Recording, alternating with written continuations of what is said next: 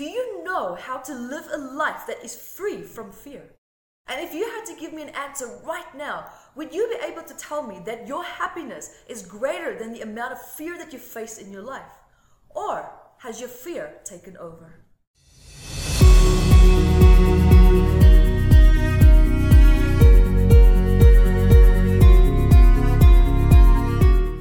Hi, my name is Yvette Rose, author and founder of Metaphysical Anatomy, which is a book that helps you to guide you to understand the emotional body and also the hidden messages behind it. Now, talk about hidden messages. Let's dive straight into this topic for today and welcome as well. I'm so excited. We're going to be talking about fear and how fear can bind us. Now, I invite you to stay with me during this video as well because closer to the end, I will share with you details to a free online healing course and overcoming your fears. Now, fear is an experience that I can safely say that you have experienced in your life, even to this day. Now, fear is an experience and also a sensation that dominates your quality of life. And it also dominates how you make decisions. It dominates your happiness. Now, fear is our main drivers in life, and that is because we are hardwired to be more aware of fearful sensations and signals in our body than, for example, that we would be to positive ones. Now, a common fear that we all share is a fear of death, apart from public speaking. Now, in most cases, when you see a crocodile or a snake or a bear, for example, of course you are petrified of the reptiles and the predators. But if you look deep down in the underlying fear, it will be a fear of dying. As the reptiles and the predators and actions toward us can lead to our death. So in reality, what you have now here is a fear of dying. And the animal is only a step between you and mortality, and which now can of course lead to death. So it is normal to fear these animals, for example. It is also normal to fear something that is, for example, traumatic from the past. Now, anything that can, for example, lead to your death is instinctively avoided and feared. And this is also a healthy fear, right? Because it keeps you alive. Now, the body also uses fear to divert you from doing something that, for example, would be perceived as being threatening, whether it's due to a past experience or also inherited predispositions. Talking about this, I would also highly recommend that you watch my video Understanding the Root Causes of Fears, part 1 and part 2. I would highly recommend that. Now, fears can also escalate to the point, right? Coming back to fears, it can escalate to the point where you even fear feeling the fear. So now, you could divert your behavior in ways to avoid feeling the fear and not the actual fear itself. So, you see what I mean? And it is also for this very reason why your fears don't heal. And the reason being also that you build coping mechanisms around your fears and that are fear avoidant behavior in order to cope with it, suppress it, numb it, and also escape from it. Now, fear is not always just a phantom fear. Fears can also have root causes that, for example, took place because of a traumatic event. Now, sometimes trauma can also take place early in your life, and you might not have conscious recollection of it in the here and now. But trust me, your subconscious mind does. It stores everything, absolutely everything. Now, just because you don't have conscious access to a traumatic event doesn't mean that it never happened. Now, just because you cannot consciously recall what is behind your fear doesn't mean that there is no possible truth for its cause. Because what is clear is the fact that you feel the fear. Now, the reason why you feel the fear could be because of a healthy, perhaps positive coping emotional response that you've had that's been deactivated by stress. Now, the deactivated emotional response, right, if it was active, meaning that it would have helped you to overcome the fear faster than what you would have without it. Now, fears in this case, they are also showing you your weaknesses, right? Fears are showing you which aspects and emotional resources need to be brought back into your life and into your mind and activated in your emotional body. Now, fear, as I said earlier, is not always a bad thing. It can also serve a positive purpose. It is when this fear becomes an obsession and your quality of life now starts to suffer and your happiness and your relationships, including your relationship with yourself, starts to suffer as a result of it. Then it becomes to your detriment, right? Then it becomes an obsession and it turns into a toxic cycle. Now, when your full focus is on fear, then that is what becomes your reality. Because your RAS, your reticular activating system, will continuously scan your environment for threats and anything that can potentially lead to your death.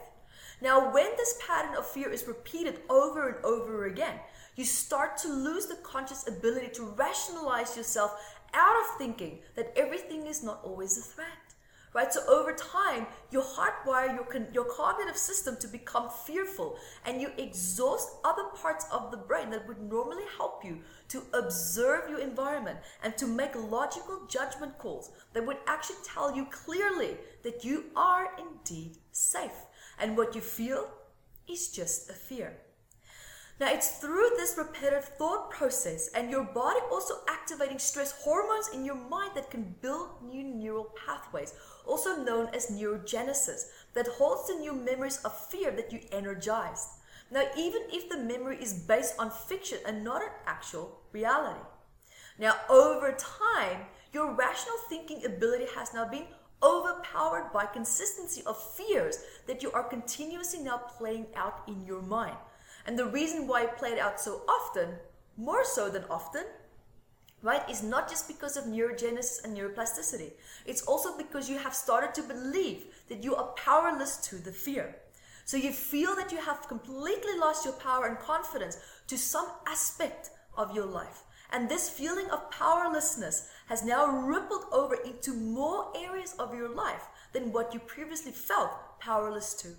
And this, of course, now directly impacts the way that you see and interpret your reality. Let's use an example. Let's say that you were in a car accident. Now, when the accident took place, it is a traumatic and shocking event, and you had no control over the situation, right? You had no control over what was going to happen next.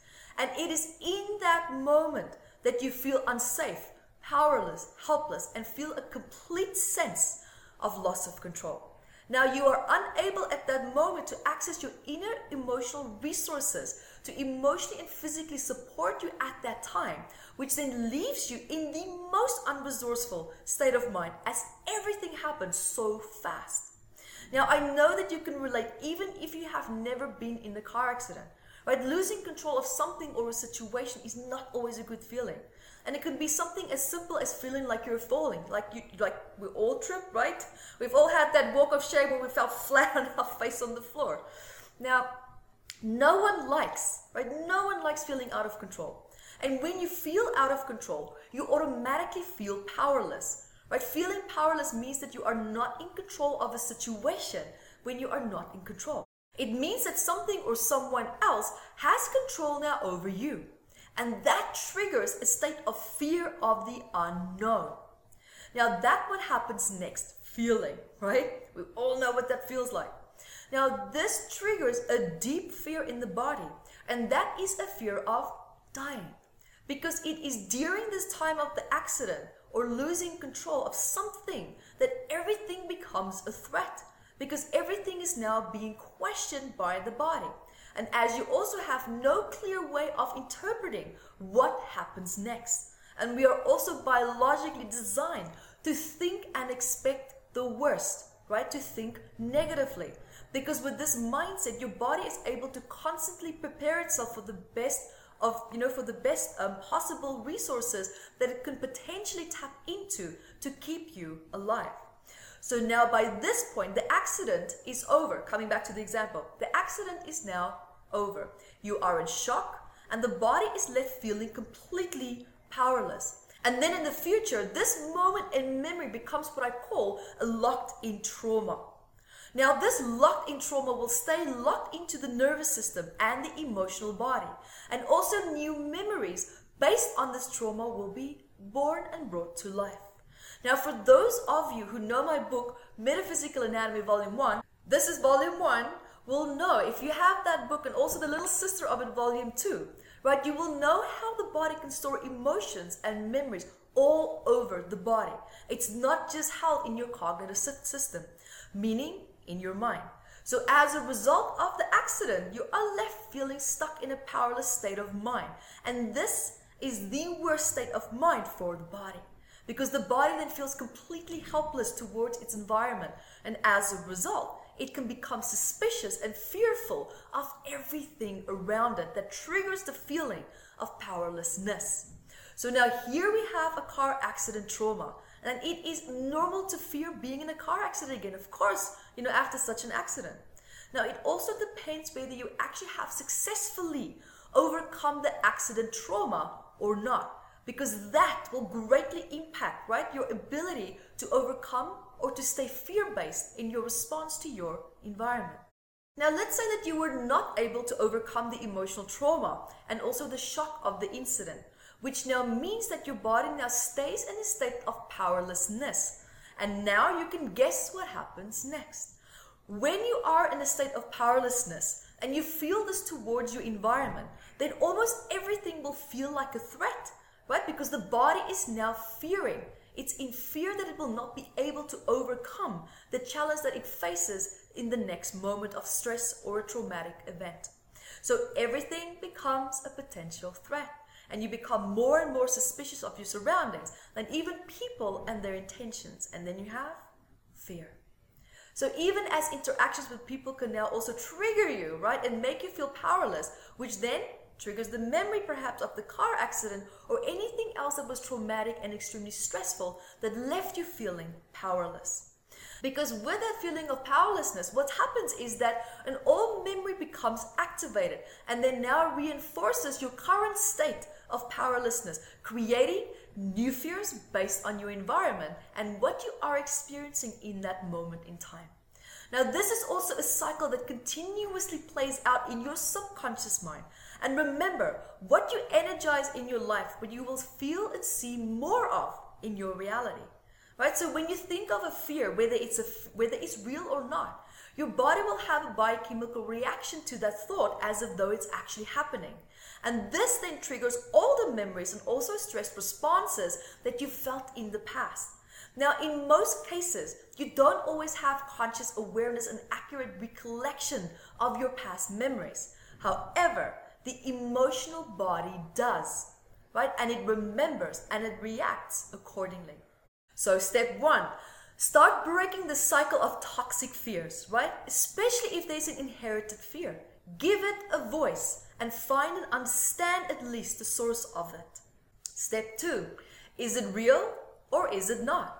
Now, if it is real or if it's in the past, for example, now talk to your mind.